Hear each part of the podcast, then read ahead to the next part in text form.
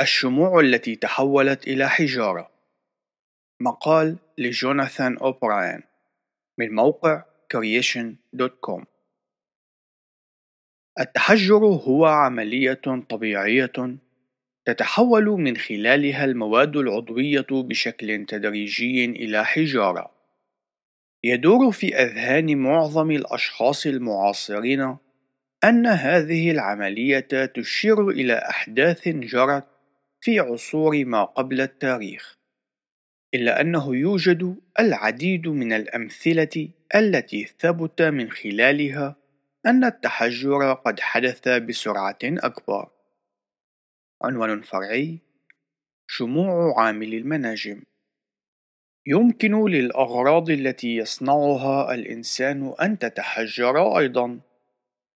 تتواجد في متحف مينيسوتا للتعدين مجموعة صغيرة معروضة من شموع عمال المناجم التي تحجرت بشكل كامل.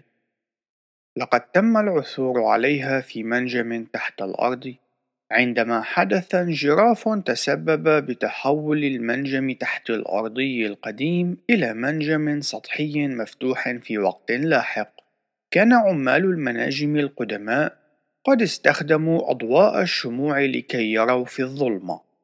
وقد تركوا الشموع خلفهم عندما تم إغلاق المنجم في زمن قريب من زمن الحرب العالمية الثانية.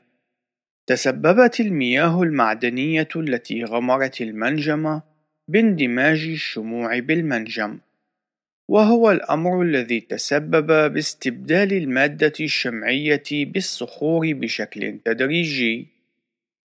كان توفر الظروف الكيميائية المناسبة وبضعة عقود على الأكثر هو كل ما تطلبه الأمر لتحويل الشموع إلى صخور صلبة. عنوان فرعي: التحجر هو عملية سريعة. إن العملية ذاتها قد رافقت الكثير من مستحاثات الحيوانات والنباتات القديمة التي وجدت محفوظة في الصخور.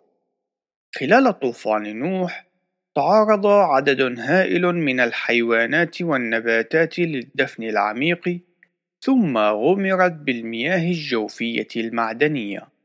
عند نظرك إلى المستحاثات المتحجرة، من المهم أن تضع في اعتبارك أن واحدة منها لم تكن بحاجة إلى عصور زمنية طويلة. حقيقة الأمر هي أن العصور الزمنية الطويلة تتسبب بتدمير الأشياء الميتة والتخلص منها، لذلك فإنه من الواجب أن تتحجر بسرعة.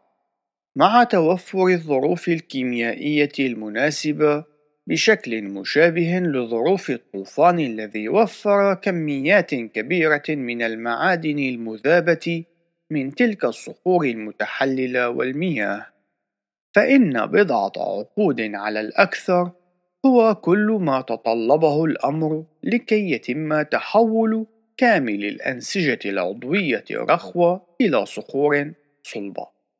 عدا عن ذلك، فإن الرواسب التي تم العثور فيها على المستحاثات لم تكن بحاجة إلى عصور زمنية طويلة لكي تصبح صخورا صلبة. على سبيل المثال، الإسمنت أو الخرسانة هي مثال بسيط على كيفية تصلب المزيج الصحيح من الصخور المسحوقة خلال فترة زمنية قصيرة، وتظهر التجارب أن أنواع محددة من البكتيريا قادرة على تمكين الرمال وتحويلها إلى صخور صلبة. إن جميع هذه الأمور تحمل معنى في ضوء العمر التوراتي الحقيقي للأرض والمقدر بحدود ستة آلاف عام. انتهى المقال ولنعطي المجد لله دائما.